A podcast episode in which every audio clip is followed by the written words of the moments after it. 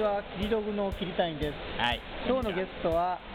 面白法人カヤック代表の柳沢さんです。今日はよろしくお願いします。あこちらこそよろしくお願いします。あの昨日は麻雀で3時間しか寝てないいきなりその話ですか。はい。そうなんですよ。3万ぐらいのちょっとあお金の話はカットしておいてください。じゃあ、これ話はカットでいいですね。最近あの、メディアでもですねよく取り上げられててですね、僕はやっぱずっとこう、あのカヤックさんを見てて、面白いと思ったのは、あのすごく自由で、でえーっとすごくこう、あの海外オフィスっていうのをやろうって言って海外オフィス出したりとか、あるいはこう鎌倉の海の上でクライアントと打ち合わせをしたりとかですね、でまあ、サイコロ級であるとか、あの一般的な法人が本当にこうどっちかっていうとタブー視しているようなことをね、平気でこうガンガンやってるっていうイメージがあるんですけども、その源泉ってどこから来てるんですか？うん、法人、うんまあ、この今やってることがその組織が大きくなってどこまでできるかっていうのはまだちょっと見えてないですけれども、あのやっぱり、もともとの根底にはやっぱりこう人間の生活っていうのはどんどん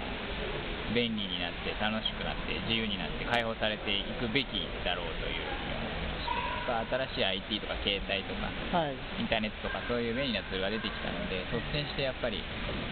そういうことに挑戦しようっていうところですよね、まあ、一言で言うと。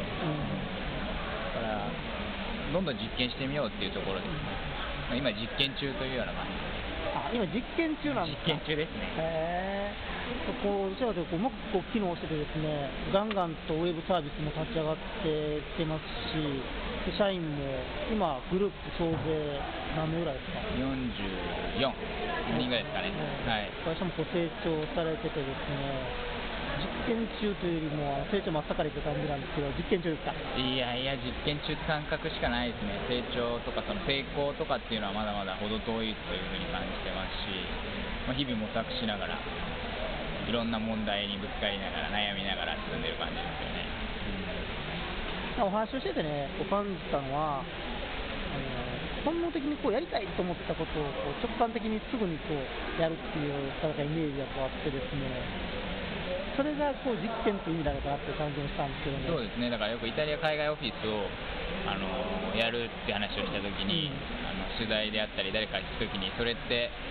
あのやっぱ海外に行くといろんな柔軟な発想になるんですかとか、そういう無理やりその合理的なこじつけを期待した回答を求められるんですけど、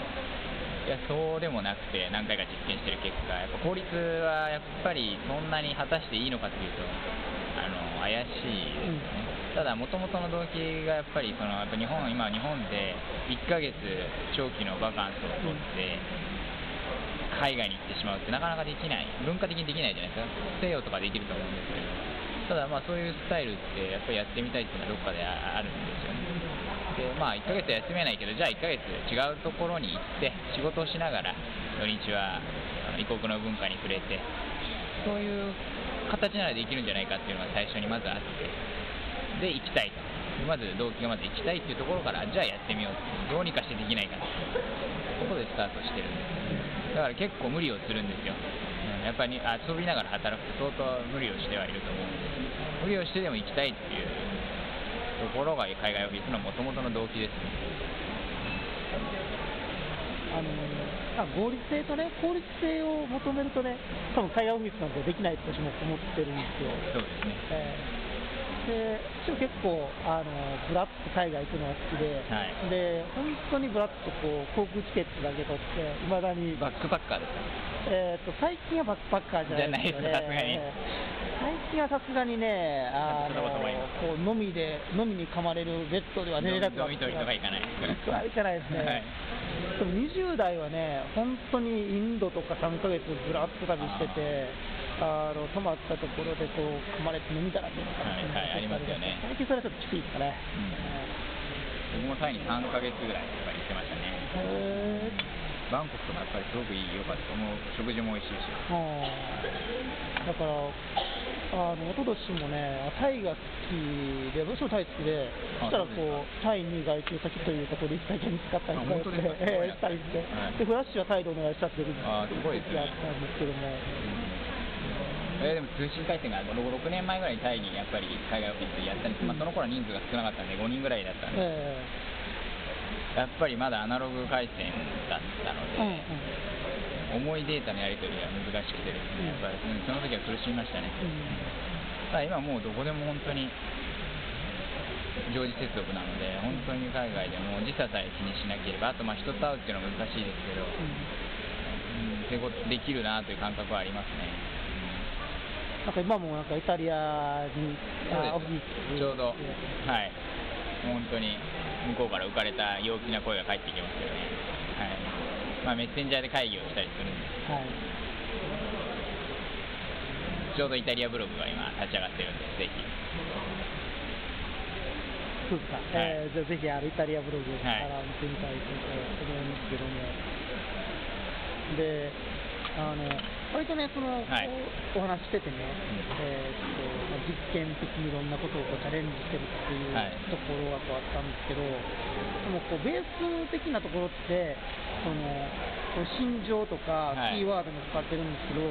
こう何をするかよりも、誰とやるかっていう方が大事だっていうふうにあのおっしゃってられるんですよね。はい。でもそうだと思うんですよ。はい。このインターネット業界って、やっぱり時流とかサービスって、やっぱ変化激しいんで、なんかそこにこうあのずっとそれをやり続けてるっていうってことではなくって、だからだから本当に2年後、えーとデジパっていう会社のサービスっていうのも多分変わってるはずだし、その時に大事なのは、何をやるかよりこう誰とやるかっていう部分がすごく大事だと思っててですね。で柳田さんはなんか高校時代の同級生3人とあの、えービジネス始められたと聞いてるんですけど、まあ、そういうところって本当にこうあの会社として一体感を持つとかこうあの成功した時に誰とこう喜べるかっていうですねところ大事だと思うんですけども。そうですね、やっぱり、まあ、徒党を組むというか、組織にでやっていくっていうメリットって、やっぱり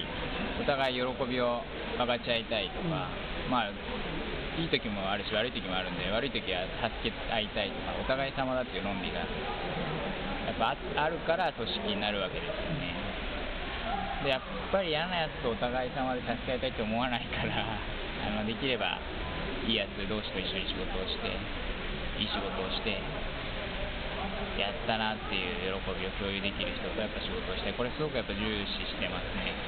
で、うちで結構面白制度っていう形でデジパさんも取材させていただいたんですけど、はい、ありがとうございます。はい、あのー面白い制度というか、ちょっと大胆な制度ができるようなところっていうのは、やっぱり一つの法則として、やっぱり人をね、あのこだわって感覚の近い人を集めてる特攻だというような感じがしますね。姫カンパニーっていう第1回の取材先はここだったんですけど、はい。失恋失恋制度があって、はい。えー失恋休暇が失恋休暇があって、えー20代は1日休める失恋したら、はい。えー30代は失恋をしたら3日休める。でバーゲン半休ってやつで大体そこはやっぱり社員の方が女性で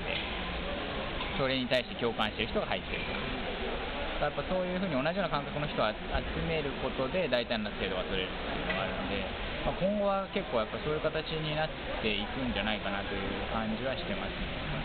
それこそハテナさんもそうだし Google なんかも一番やっぱり採用が一番重要だみたいなこと言ってますよね、はい。採用戦略、はいだからやっぱり似たような感覚の人を集めるっていうのはすごく重要なんだろうなって気がしますね。あのアメリカってね、やっぱ能力主義とか、はいあの完全個人主義が強くって、はい。やっぱ合理性の追求ってよく言われるんですけど、合理性とか論理性の追求性って言われるんですけど、日本ってやっぱりその完全能力主義って成り立たない風土だっていうのを思っててですね、で先ほどこう言われた、あのやっぱお互い様とか助け合うとか、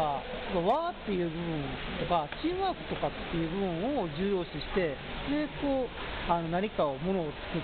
ていく民衆だと思ってるんですよ。だから、あのやっぱり日本的それは経営だったらしこうと思っててですね、あそこからこう採用が相対してで、価値観を共有するっていう部分っていうのは、すごく大事だと思うんですけど、でやっぱこれからこう大手企業って大企業ってなかなか難しくなるなっていうのはあの今の20代にハングリーさを求めろってそれは結構無理な部分って多いと思ってですねどっちかというとこう好きなことをやらせてあげるっていう部分にあのフォーカスさせていくとあのこう柳沢さんがやってるカヤックの仕組みとかっていうのが、えーこれからやっぱりそのこうものを作るっていうところでいけばうーんと非常に面白いっていうか、えー合理ある意味合理的だなっていうふうに感じるんですけども。好きな好きなことがない人はどうするんですかねそのやりたいことが見つからないっていうあー好きな人、好きなことが見つからない人は、好きな人と仕事するんじゃないですか？ああと思うんですけどそうかそうか好きな人がいないっていう人はいないのかな。あの20代でね、やりたいこと見つかってない人って多いと思うんですよ。多いと思います。僕もね本当こういう生き方がしたいとかこういう人になりたかったんだっていうのはもう最近ですよ本当に気がついたのは。そうですよね。再確認したっていうか。私もこう20代の時にその自分何やりたいのか分からなかったから世界放浪してバックパック背負って旅したんでで30代になって自分の生き方っていうのが見えてこういうことやりたいんだって分かりだしたんでだから20代で分かってるよってまあほとんどレアで、そしたら20代はこう誰と一緒に仕事したいかっていう部分が大きいんじゃないかと思うんですよ。そうですよね。その誰とっていう意味でもそのいい出会いっていうかあこの人になりたいっていう人に出会う機会っていうのもやっぱりなかなか人によってチャンスはどこまであるのか僕は分からない。です僕も最近です本当にこの人になりたいっていう人に会ったの。だからそういう人にそのまま一生出会えないまま終わってしまう人もいるんだろうし。そこの辺ってすごく社会的な構造的な問題に発展してくるのでなんか難しい問題だと思いますけどただそういう人に出会えると本当に毎日が楽しくなるっていう感覚はは分かったので、あのそういう人になりなるように頑張ろうというふうにも思うし法人としてもやっぱりそういうみんなの目標であるような会社になることで頑張ることできっとみんなが楽しくなるっていう感覚を持ってますね。でそういうその僕がそういうふうになりたいなと思ったおっさんおっさんなんですよね、うんはやっぱりそういう人間であることを意識して多分行動していると思うんですよね。だからなんかもしかしたらそういう人って昔は世の中近所にゴロゴロいたのかもしれないけどどうなんですかねその辺は。どう思います？なかなか出会えない人の方が多いんじゃないかなっていう気がします。私はね、こう縁というものをこう信じてですね、こう人はやっぱこう必要自然で、あの必要な時に必要な人と出会うっていうのがあってですね、本当は柳沢さんとずっとこうお会いしたいっていうふうに思ってたんですよ。いやいやいやそれは恐縮です。はい。今日本当にある偶然でこうやってこうお会いできて、はい非常にこう楽しかったんですけども、あそうです。かええこれはやっぱこう、あのすごく共感できる部分が、はいあ昔からこうあって、だから、最初に聞いたいのは共感できる部分と考え方が違う部分ってあったんで考え方違う部分ぜひ教えてもらいたいなと。えどういうところですじゃあそれはまた後日。どうですかはい。残念な。のそれでぜひ参考に教えてもらいたいえっと次回また、はい。あのそれについてわかりました。えっとお話ししたいと思います。はい。今日はどうもありがとうございました。はいどうもこちらこそ